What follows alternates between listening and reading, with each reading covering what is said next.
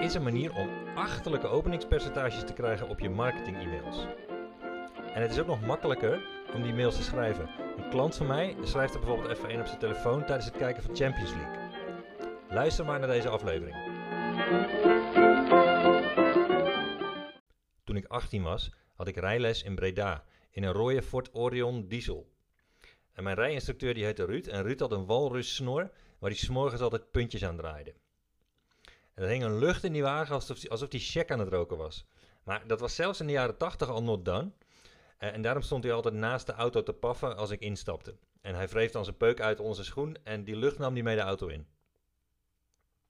Als ik tijdens het lessen stond te aarzelen op een drukke kruising om een auto ertussen te gooien en ik wachtte even te lang, dan zei Ruud in het Breda's, had kunnen. Oftewel, had gekund.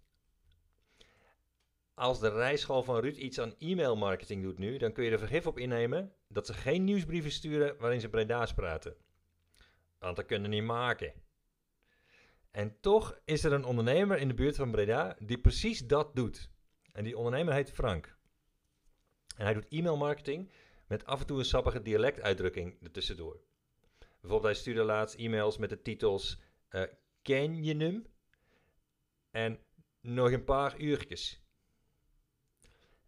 Hij zit niet in de carnavalbusiness, hij zit in een serieuze business. Want hij heeft een groothandel in cosmetica en daarnaast geeft hij trainingen aan schoonheidsspecialisten.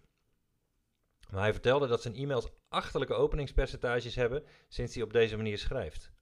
Terwijl het hem nauwelijks tijd kost om zijn nieuwsbrieven te schrijven. Hij typt ze bijvoorbeeld even tussendoor op zijn telefoon als hij naar de Champions League zit te kijken.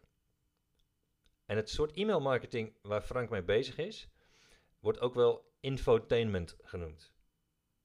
En in de meeste branches verklaren de zogenaamde experts je voor gek als je zo schrijft. Ook zijn eigen compagnon uh, verklaarde hem zelfs zo gek. Die vond het echt een slecht idee dat Frank drie keer per week uh, zulke e-mails begon te sturen naar hun klanten. Totdat ze de resultaten ervan zag en hun openingspercentages tot 79%. In een online training vertel ik binnenkort meer over infotaining e-mails schrijven. En je kunt daar gratis bij zijn. Maar het aantal plaatsen is wel beperkt, dus meld je alleen aan als je twee uur de tijd hebt, want zo lang duurt het seminar. En meld je ook alleen aan als je, als je bereid bent om tegen de adviezen in te gaan van marketing experts in jouw markt. Mijn online training die heet Easy Money met infotraining e-mails.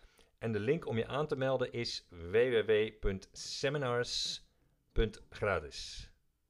Dus www.seminars.gratis. Audoekes!